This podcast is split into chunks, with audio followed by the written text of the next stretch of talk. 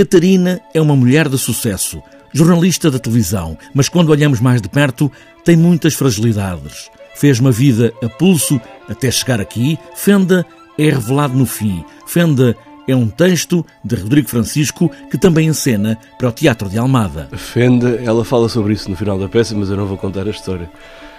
É uma, é uma situação de, de crise permanente em que esta mulher vive.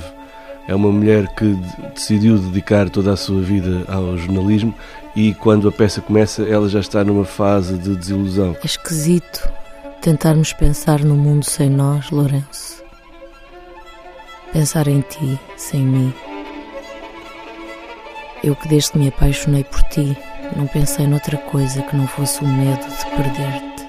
Por outro lado, há o problema da sua vida privada. É uma mulher que, que praticamente abandonou a mãe, que tentou uh, encarrilar num mundo de aparente sucesso um, e um mundo que ela achava fascinante, mas que vive com esses, esses remorsos de ter cortado com, com o passado. A televisão e o jornalismo, a visão de quem está de fora e ao mesmo tempo dentro, espectador, diz Rodrigo Francisco que muito do que se sabe não está lá na informação e os bastidores de um mundo em permanente competição. Mas nada é o que parece. Como no teatro. Quando comecei a ir a alguns estúdios de televisão, a primeira sensação que tive foi: opa, mas isto é tudo mentira que deve ser mais ou menos o que acontece quando os espectadores pisam um palco de teatro e vêm para trás dos bastidores do cenário. Um, aquele, cenário, aquele cenário frio dos croma, não é? que não tem nada a ver com aquilo que nós vemos em casa, o facto de o apresentador estar a ler um, um teleponto que nós também não, não vemos.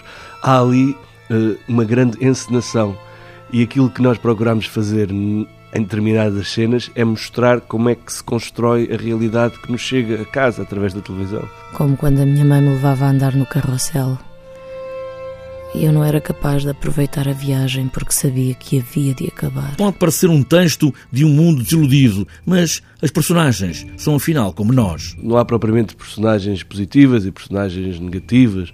Eh, aquilo que nós procuramos fazer é, é, é que o espectador se confronte com conflitos com personagens que são personagens reais. Nós, na vida real, não somos bons nem somos maus, somos como somos. O modelo criado pela televisão e ainda, neste texto defende, a correr em fundo, a África colonial e os novos negócios.